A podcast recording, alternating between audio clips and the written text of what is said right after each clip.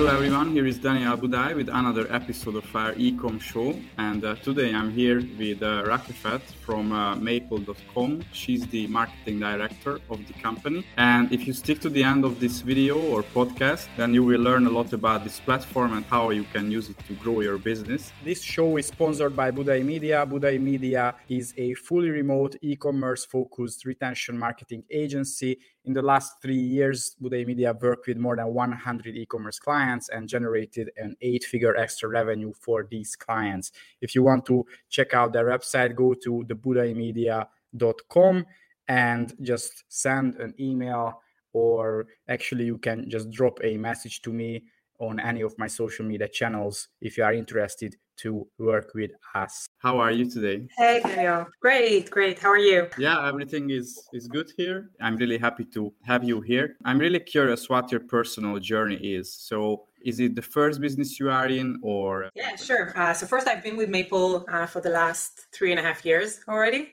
So a long journey within Mayple itself. Before that before i joined Mayple i was a consultant for eight years. So I was working in consulting firms, you know, helped over 100 organizations from all sizes, B2B and B2C, mostly with you know the CMOs to build the right strategy, business strategy, marketing strategy, making sure you know from a planning point of view they have everything in place. And I think you know that that journey was exactly the right journey also to bring me into Mayple because you know you're building all those beautiful strategies and everyone's happy with the presentations and everything. And the planning looks perfect, right? You have the KPIs in place, everything is there. But then when it comes to ex- execution, uh, a lot of companies you know find it really hard to make the dream come true. And the strategy is some kind kind of a dream you know you're basing on data and everything but still it's something that you want to fulfill and it's not so easy to fulfill so when i heard about the idea of Mayple it was really the first steps of the company i think many companies they have this issue that the strategy sounds or looks good on paper but they struggle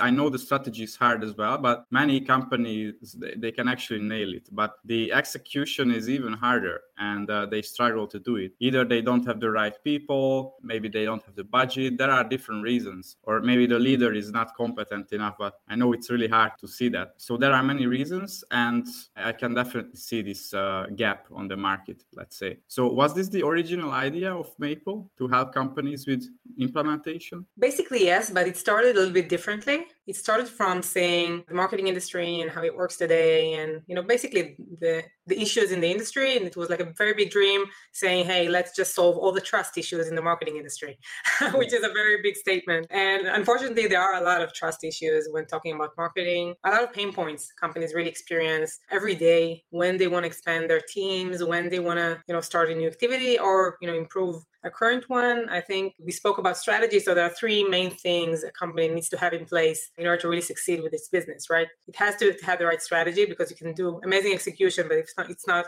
on the right direction, there is no chance it will work. You have to have the right people, as you said, because this is exactly about execution. Execution is based on the right people and the right management. And the right people are hard to find. The industry is fragmented. Everyone's saying, hey, I'm the best, I'm the best, I'm the best expert, I'm the best agency. There are so many agencies so many experts. There are no barriers to our industry, right? Everyone can call themselves an expert. And unfortunately, a lot of uh, businesses starting to work with the wrong people, seeing you know bad results, bad service, and get disappointed and really you know the trust is going uh, you know decreases as they work uh, as they experience more. And this is where Mayple started. Started from hey there are a lot of marketers out there. A lot of them are talented. A lot of them are super talented. But for a business to find one that will really fit what they need it's very hard almost impossible. This was the, the place Mayple started from. Let's talk about your vetting process. How do you find because uh, just as you said it's such a saturated market and everyone claims that they are the best and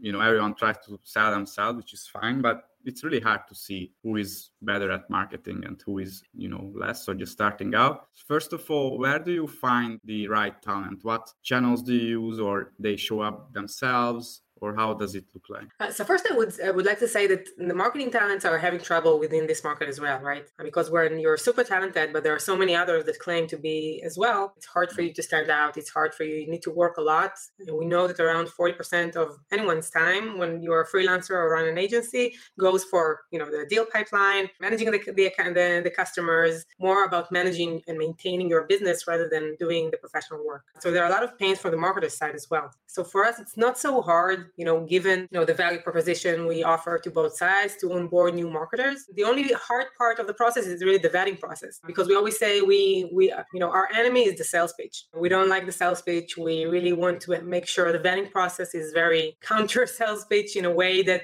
it really uh, relies on true data. And instead of saying I'm the best, I want to see from you know with my own eyes she or, or he are really the best. And this is what you know the vetting process is all about. Today, from the ones that are qualified to go on the vet, you know, as part of the vetting process, only 12% of marketers uh, manage to go through it. And the way we do it is again based on data. So, for example, if I'm a media buyer, you know, I run Facebook ads, I come to Mayple, I want to get vetted, you know, I'm going to fill in a lot of case studies and everything about myself. But this is the part where I tell about myself. I build my profile. And, but, you know, in order to really get vetted, you're invited to a vetting meeting, uh, which lasts uh, 90 minutes. And during that meeting, you are, I'll be required to share my screen and actually show you uh, how I build campaigns, how I structure mm-hmm. campaigns, what are the KPIs that I've achieved for different brands in different niches. Because the vetting process is not only about saying you are a very good marketer running Facebook ads, it's also about saying you're a very good marketer running Facebook ads for fashion brands. So this is super important because the next stage after the vetting is the matching. It's not only about working with the best Facebook ads expert, but also working with the best Facebook ads expert for my specific business. Yeah, interesting. First, you try to find a fit for a service, let's say, but also for the niche. And this is how you come up with a very specific person or area. And you also mentioned it's 90 minutes. That's quite long. yes, it is. yeah. Yeah. usually have like 30 40 50 minutes long conversations. Speaking about data you also mentioned that your approval rate that's like 12% i think ours is even less but i think most companies they don't have this really. They they are happy if they find somebody who is good enough. So one mindset that i uh, always tell to our hr team is that it's not about who is the best applicant but it's about if the applicants or one or a few of them they are above the quality level we seek for or not. And if nobody, that's completely okay. We start it again. But other times, I think we had one round of account managers where we hired five of them within one year because they were so good. You don't have to hire someone because, yeah, you have time. I think it's much better to find good talents and wait a bit more than hire someone because you have to. For sure. It's critical because, uh, you know, when businesses compromise on the quality of talent they hire, they not, not only, you know, lose time and money, and eventually, you know, they're, they're compromising on their business, which is, you know, no one wants to do that, obviously. And I think you want to surround yourself with good people because it's almost like a family, or actually you spend even more time with them than with your family. So they should be good people. The other thing is, I think I could see it in your website that you have less than 1000 people. So it's not like upwork or fiverr or some kind of mass freelancer place where there yeah. are tens of thousands of people. How many people do you have? Yeah that's true. So we have just above 600 vetted experts eh, on our platform. And the reason the number is not like thousands again it's not uh, most traditional marketplaces are based on transactional relationship. Yeah. i want to have a graphic designer i come they cost $150 i hire them and this is where the project ends. When talking about marketing we're talking about partnership. We're talking about someone who will be in charge of something very very critical to the business success and you know we we see them the you know how meaningful those this partnership is and invest a lot in making sure not only the partnership succeeds but also you know after they start working with someone we are there with the brand with the with the marketer to really make sure it works. So we have a full platform and BI tools and, and growth strategies that are, mm-hmm. you know, there. So it's not, you know, a very simple kind of transactional marketplace where you just you need to choose someone yourself, uh, and you know, after you know you start working with them, if they're good or not, you know, it's not the marketplace responsibility. Here, you know, we are accountable for this partnership, so it's more kind of a you know hand in hand platform, uh, and really for businesses that are ready to take that step of growth. How does this system compare to in-house teams? Why is it better than an in-house team, let's say, for a company? Yeah. So I, I know I always use this example. You know, imagine you had the best email marketer in your industry in the world, the best one. Mm-hmm. Yeah. Obviously, your results for email marketing would be awesome, right? Not from day one, probably from the, the first month. Obviously, no business can really hire the best email marketer and the best Facebook ads expert and the best Google ads expert etc etc they just can't in our industry the, the, top talent really can't be hired they build agencies like you did they go and you know build their own independent work style and this is you know in the marketing industry even more than any other industry it happened maybe one of the first industries where it, really happened because of the glass ceilings within agencies because you know people understand that once i get to a certain point and level of professionalism mm-hmm. i can just do it myself. So the best talent can be hired only if they are freelancers or boutique agencies and this is where the top talent is. So investing a lot in the hiring process and the onboarding process and training process knowing you won't get the best talent for this specific expertise for me it's you know it's a it's a lot of effort not well spent. Yeah. obviously i'm not saying you know in-house teams in general are wrong. I do believe i really believe in distributed marketing teams. There are some roles that for specific businesses are better to keep in-house because you know they speak the brand all you know all day long whether it sometimes it's social media sometimes it's partnership really really depends on the business itself. Um, but there are type of expertise that you would you know never stand a chance to hire someone like that in-house. You know seo experts paid media experts cro email influencer marketing experts typically you would find them outside of your organization. Another thing that is you know lacking when you only you know managing an in-house team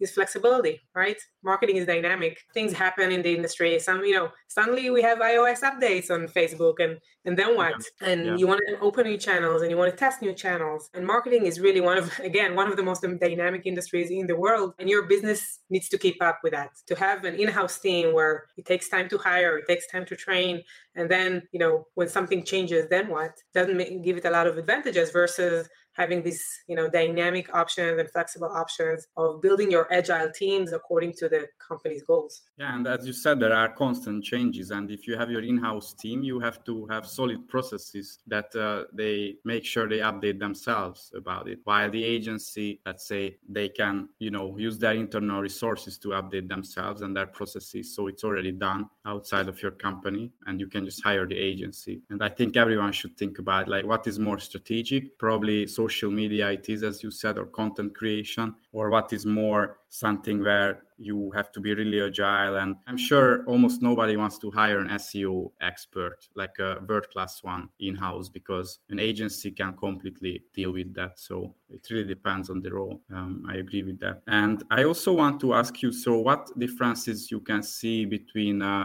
smaller companies and uh, bigger ones? Because i could see that you work with some enterprise level companies as well. And uh, what differences can you see when it comes to talent needed or services needed? Yeah, so obviously it really has to do with the stage of the business. So a lot of uh, if we go to the you know e-com startups, you know small companies that are just starting off, so typically they would like to have one talent that will help them mm-hmm. with more than one type of expertise. Sometimes it, it wouldn't be the right choice. So we typically push into just hiring the right talent for one type of expertise that strategically would be the right one for the for the mm-hmm. brand. And it's a matter of resources. Obviously they need more, but you know at, at a certain point you can just invest in your media buyer and not you know hiring you know more experts as part of the team. And as the business grows and they i think you know it really depends also on their experience with marketing service providers. So we see that as long as they have more experience they would hire more experts with people because they love the, the, model. So, you know, we are very much going towards a model of teams and with a CMO with a service as well. On top of that, making sure you have a team of experts, each amazing in their own expertise, with someone who really manages them. It's a little bit similar to the, the agency model, only it's not it's not an agency it's not an agency right it's uh, you know freelance yeah. experts everyone is kind of an expert of its own but still as an organization you get a team around a goal. It's, and again it's flexible on your end and, and, you know they're all vetted and you know you know they know how to work together because they're well experienced. Obviously the number of you know experts and the way they are managed you know make a, a big difference between those businesses and other and obviously the, the channels as well. Uh, as you grow you take more chances you expand into more channels. When you're very small you won't advertise on pinterest versus as you grow, you want to you know search yeah. more kind of channels and places to go through. So how about location? So do you serve uh, one location or is it available worldwide in all countries? Where are the most uh, people you know marketers? So most of our marketers are located in north america in the us and canada. Mm-hmm. so you know any brand that is targeting whether they're located or not located in, in the us and canada if they're targeting that market we will be able to serve them fully. And also the uk and australia are both markets that we are active in. And israel where we started from. So still you know it's a small country. We started here. It's still a small activity but you know as you look at Mayple, we are very much focused still on North America. So the US mm. and Canada, most of our marketers and most of our clients. I think that those are great markets because probably the most advanced in marketing as well. However, uh, we love Israel as well here. Uh, I have a few people following me and uh, we even do regular consultations and they are really smart people. So thanks for coming today and sharing the story of Mayple and how businesses can use it. And thanks everyone who listened to us today. If you like this video, then uh, make sure you subscribe to our channel on YouTube. And uh, if you listen to the podcast, then start following us on the major podcasting platforms and give us an honest review. And uh, stay tuned, everyone. Yeah, thanks again.